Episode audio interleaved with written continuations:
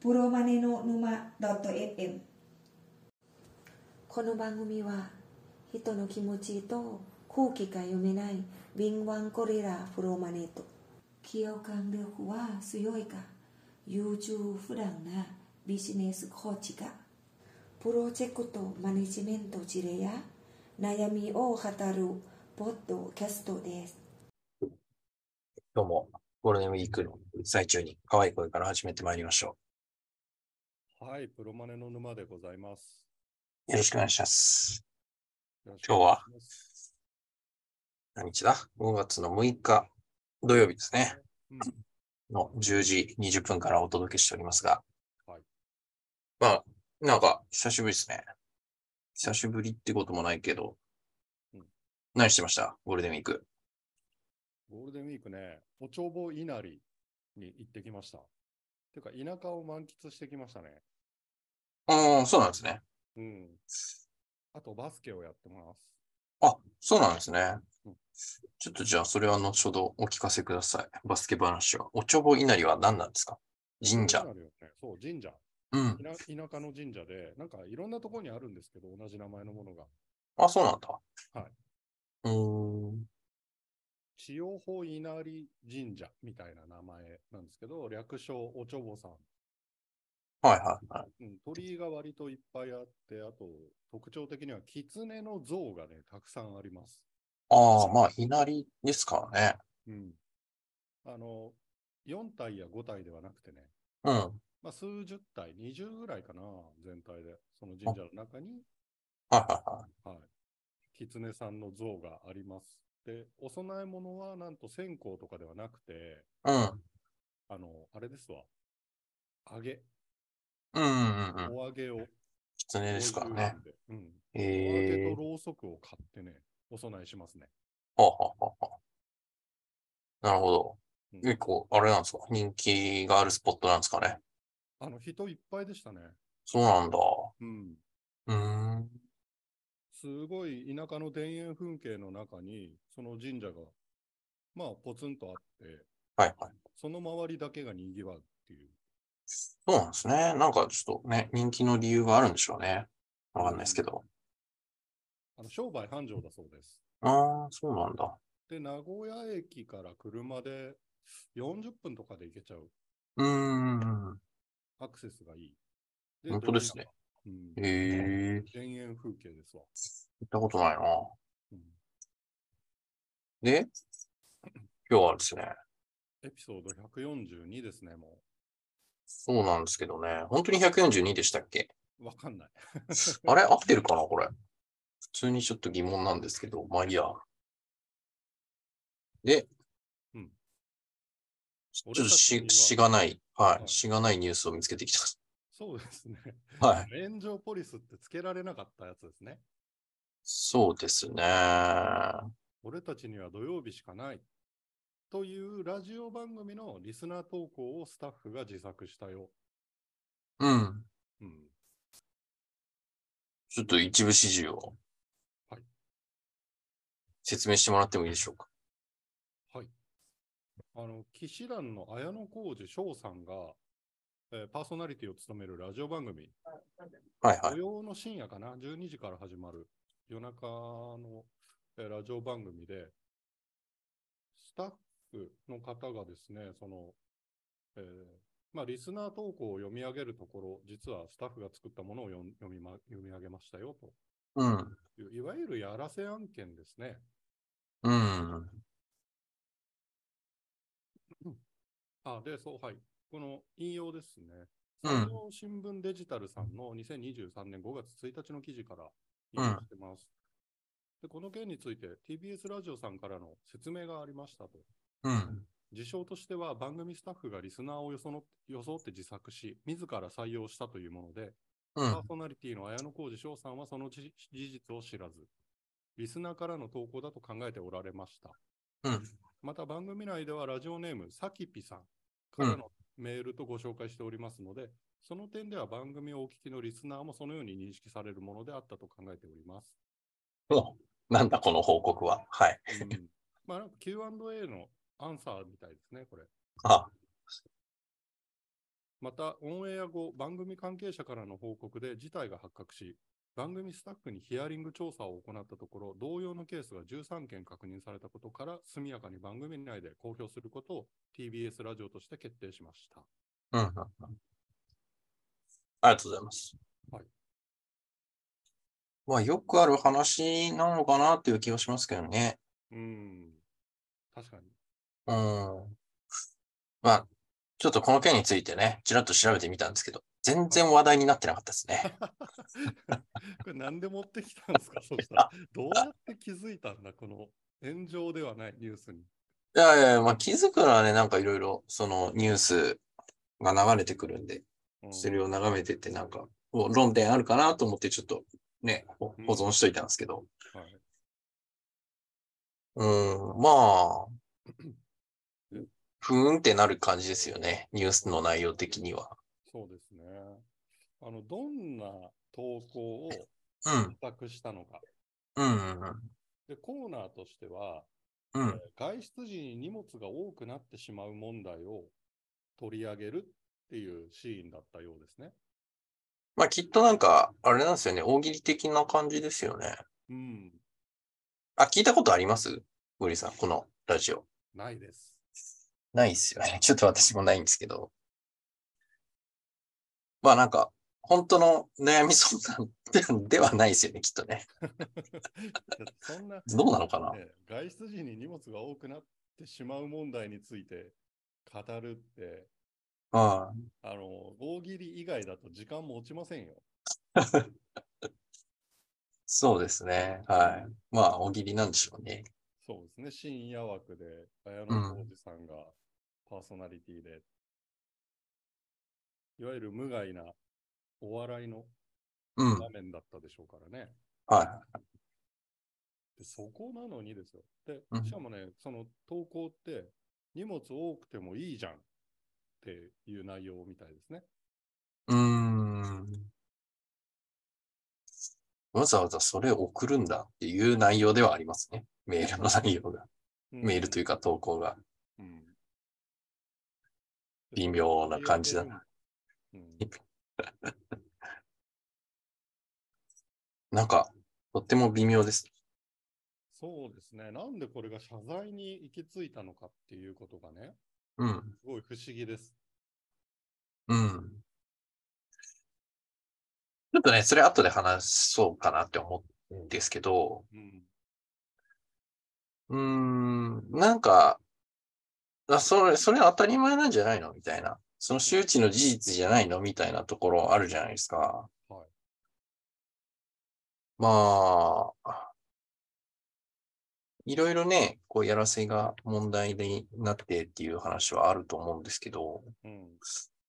これってなんか、法律に詳しいゴリさん観点で何が良くて何がいけないとかってあるんですかえーっと、まず、これは刑罰には全く当たらないと思います。はい。で、あとは契約違反とかなんですけど、うん。例えばスポンサー、ラジオスポンサーとの間で、えー事実に反することを言った場合、契約を解除するよとかね、うん。そういうことがもしあれば契約違反になるうん。ぐらいかな。なあのそうですね、公共の電波使ってるからうんぬんの倫理観っていうところは私よくわかんないですけど、うん。少なくとも法律的には問題ないんじゃないかなと思います。倫理の問題だと思います。倫理か。倫理。倫理っていうのは、なんか、そうですね。ここの場面で言うと、なんか、う、嘘をついている。うん、いわゆるやらせ、装っているそうですね。ことが気に入るか気に入らないかっていう話ですね。はい もう世の中嘘ばっかじゃないですか、あんなこと言ったら。おっしゃる通りですよ。はだから要は虚虚偽の事実を虚偽と知りながら、えーラジオで放送してはならんみたいな倫理は多分あるんですよ。い。はいはいはいはい。競技ね、まあ、競技ね。だからこれ、傷ついた人間は誰かいるのかと。うん、あの、法人も含めてね。うん、そういう意味ではいないんじゃないかと想像します。単純に倫理の問題。うん。そうですね。まあ、やらせ問題全般にど同じ、同じ構造なんですかね。うんお別に傷つけるためにやってるわけでもないし、傷つく人もいないしはい、面白くなるかどうかは別として、ただ面白くしようと思ってやったと。ああ、あの、そういう意味ではね、やらせ全般ではないと思いますよ。おあの、傷つくケース多々あると思うんで、ああ、そうなんですか。例えば山奥ニートが、うん。なんだっけ、ノンフィクションで取り上げられましたっていうやつ。はいはいはい。あれね、傷ついたと思いますね。山奥桃子さんだっけ。ああ、なんかありましたね、そういう話。はい。なんか、いかにも自由、自分勝手な、えー女性であるかのような描き方をされてしまってっていう。うん。まあ、それがやらせっていうかどうかはまたね、ちょっと、書論ありそうですけど、そうですね。切り取り方みたいな話ですかね。うんうん。うん。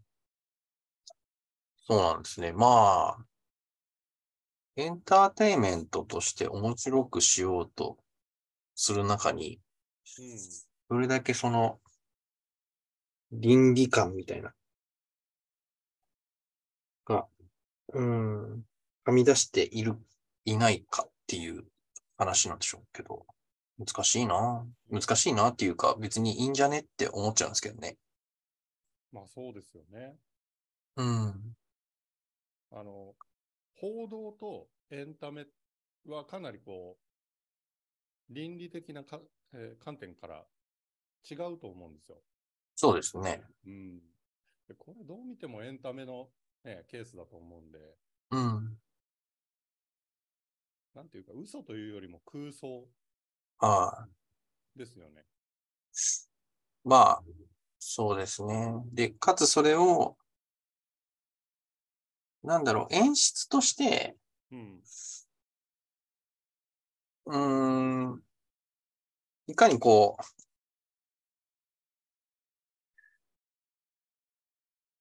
なんて言ったらいいのかな、こう、そういう、ちょっとしたフィクションも含まれているものも含めてのエンターテインメントですよっていう雰囲気が出ているんであれば、全然許される話なのかなっうんうん。て思っちゃいますね。は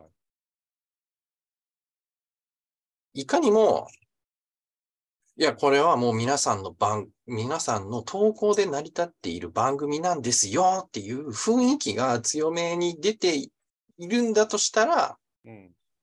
まあちょっと問題だったかもしれないなって思うぐらいですね。ああ、この番組は一切のやらせを行っておりません。皆さんの投稿だけで成り立っていますみたいなね。うん。まあきっとそんなことないんでしょうけど。うん、2チャンネルみたいになっちゃいますね。うん。だからね、まあ別に白寄りのグレーなんじゃねって思っちゃうんですけど、うん。私には白寄りの白に見えますね。ああ、なるほどね。はい。なんで、野暮な話だなって思うんですけど、なんでこれがね、こういうテーマになってしまったかっていうところが気になりますよね。そうですね。そう。そこが一番気になる。オンエア後、番組関係者からの報告で事態が発覚したとは。あの番組関係者誰やねんって思いますよね。 この内容をじゃあ我々を、我々も自作しますかじゃあ。そうですね。ねなんかなん、誰も得しないことを内部告発してそうな気がします。なんか野暮ですよね、これね。うんいやほら番組関係者って、番組関係者。番組関係者っていう言い方もなんか、絶妙に、あれですね。特定が難しいですね。うん。いや、なんか放送倫理協会みたいな団体はきっとあるじゃないですか。だ、まあ、ありますね。はい。うん。まあ、これは警察みたいなもんですよね。うん。警察って銃の応酬とか、うん。何をどれだけ解決したかでポイントがたまりますよね。おおはいはい。これ実は、あの、TBS 系列でも今年は5件の不正の、あの、摘発を目的、目標にしますみたいなのがあったりして、うん。えーその一件に無理やり上げている。誰も傷つかない形で事件をでっち上げる。うんうん。っていうケースどうですああ、まあまあまあま点にあ。なるどうですって聞かれるといいんじゃないですかねって 思いますね。ありえますよ ね。いいんじゃないですかねって思いますけど。うん、まあなんか、あ、なんかマジレスするとそれだったら番組関係者っていう書き方しないだろうなって思っちゃいました。おーいや内部告発の方が、えーなんだろう、大ごとになりにくいとか、え、どういうことですかまあ例えばですよ、これは、えー、とどこどこが調査に入ってとかなると、うん。事件めいた感じが強まる。はい対はい立構造が生まれる。は調査をした側とされた側の対立構造みたいなのが出てくる気がするんですけど、はで内部関係者だから内部で処理できちゃうっうん。ていう意味でね、なんか無害、これによって影響を受ける人がゼロのニュースうん。かなと。そうするとポイント稼ぎなんじゃないっていうね。うーん。まあ別の可能性を考えると、うん。まあよくある話ですけどね、なんかこう、パワハラとかの被害を受けていたスタッフが、みたいな。はいはい。復讐のためにやったみたいな。うん。そういうのはなんか、あるんじゃねっていう気がしますね。それし、それが結構太いと思います。人間がこう本気でね、何かを摘発してやろうと思っているケース、問題にしてやろうと思っているケースは、そう、その、それありますよね。うん。あとは誰かをクビにしたいがために、こう、その人の地位を落としたいがために、ここの番組のプロデューサーを、の出世を止めるみたいな、 ああ、そういう意図で無理やり摘発っていうのはありえますよ。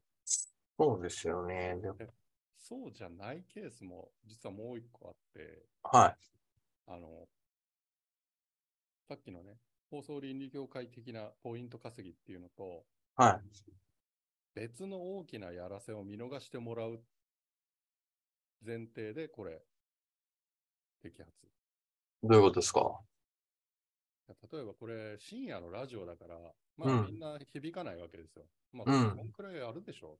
うんでも謝罪文とか出してるわけですよ。うん。うん。本当は TBS のテレビの方うん。で、しかも人気番組で思いっきりやらせをしていました。これは内部の人はみんな知っています。うん。これまでそう行ってきたことを謝罪したくない。はい。大問題になるから、社会的に。はで、今後やりません。その代わり、このラジオで、今後やらないから許してくれ。その代わり、このラジオであったやらせを逆に、えー自分からあの告白します。というケース。い。なるほど、としか言えないんですけど。いや自作自演だからしょうがないですね。 なるほど。深読み、これ以上ちょっとしようがないな。それもあるかもしれないですね。ラジオ業界とか全く知らないですワン、ワンオブ可能性ということ で。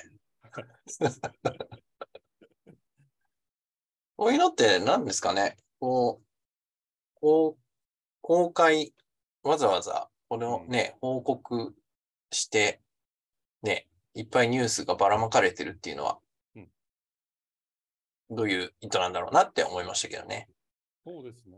で、今朝ね、これ知って、あの、この記事をいろんなニュース、ニュースサイトでう検ん、索してみたら、中身が全然書かれてなかったり、有料だったりうん。なんですよ。買う人いいのかなはい。あの、すごい不思議だなと思いましたね。こんなに軽いニュース、ね、別に無料でどこにでも載ってそうなのに、こ 有料に、有料で課金して中身あんのかなね、課金すればよかったですね。 闇があったりすんのかな。実験すればよかった。うんそうですね。それ、来週やってみます。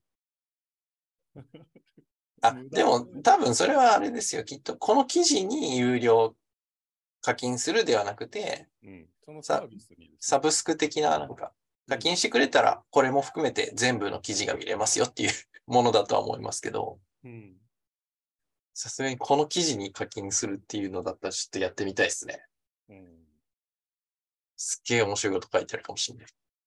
ね、だ実はその番組関係者っていう人が、えっ、と、電車でホームから転落して亡くなっていましたと、そこから実はこの告発は始まってますみたいなのは、マジっすかそのワンの部可能性としてあり得ない話ではないですからね。そうですね、0.001%。はい。うーん。まあなんか、そういう黒い話があるっていうのは間違いないですね。 間違いないですかはい。そうじゃないとね、わざわざうん。こんな野暮な話を、ええ、公式に謝罪したりしないっすよ。本当野暮ですよね。このマスコミなんて基本的には大衆扇動の道具だと思っているんでね。まあこの程度、のすごくあ扱いづらいニュースですよね、これなんか。うん。自分のね、腹を探られるみたいな話ですもんね。そうマスコミ各社にとっては。うんマスコミというか、メディア関係。うん、そもそもネタに混じ切れしてるからな。なんだろうな。もやもやですね。そうですね。これによって誰がどう得するのかとかね、う想像つかないですもんね。うんうんうん。まあ、持論としては、うん。うーん、そうですね。まず判断基準は、やっぱりそれがエンターテインメントとして、まあ純粋に楽しいかどうかですよねうん。楽しいかどうかの判断基準は何なのかって言われると、もうそれはもうこ個々の判断でしかないよねって感じなんですけど、うん。楽しいっていう、楽しいか楽しくないかっていうのが、あ、まあちょっとそれを言うとあれか、さっきのこう、ゴリさんの人を傷つけてるかどうかとか、うん。こう、事実に反することを言っていないかっていうところの方が先か。ああ、まあそうですね。まあエンタメだと別に、虚偽云々は関係ないと思いますけどね。いや、コントを見てるのと一緒じゃないですか。うん、そうですよね。だから、え、うん、エンタメであるっていうことを前提として、まあ、判断基準としては、まあ、人を傷つけてなければ OK なんじゃねと。うん人を傷つけていたら、まあ、アウトだよねと。そうですね。まあ、あと、面白ければいいんじゃねと。うん。で、面白いかどうかっていうのも、それはもう個人の判断しかないですよねっていう話ですよね。そうですね。視聴率とかに跳ね返ってくるでしょうね。そうですね。まあだから、明確な基準がないっていう意味ではある程度リ、リテラシーというかね、こう、楽しむ側にも、そういったある、ある程度のね、こう理解力が求められるっていう話なんですね。 ああ。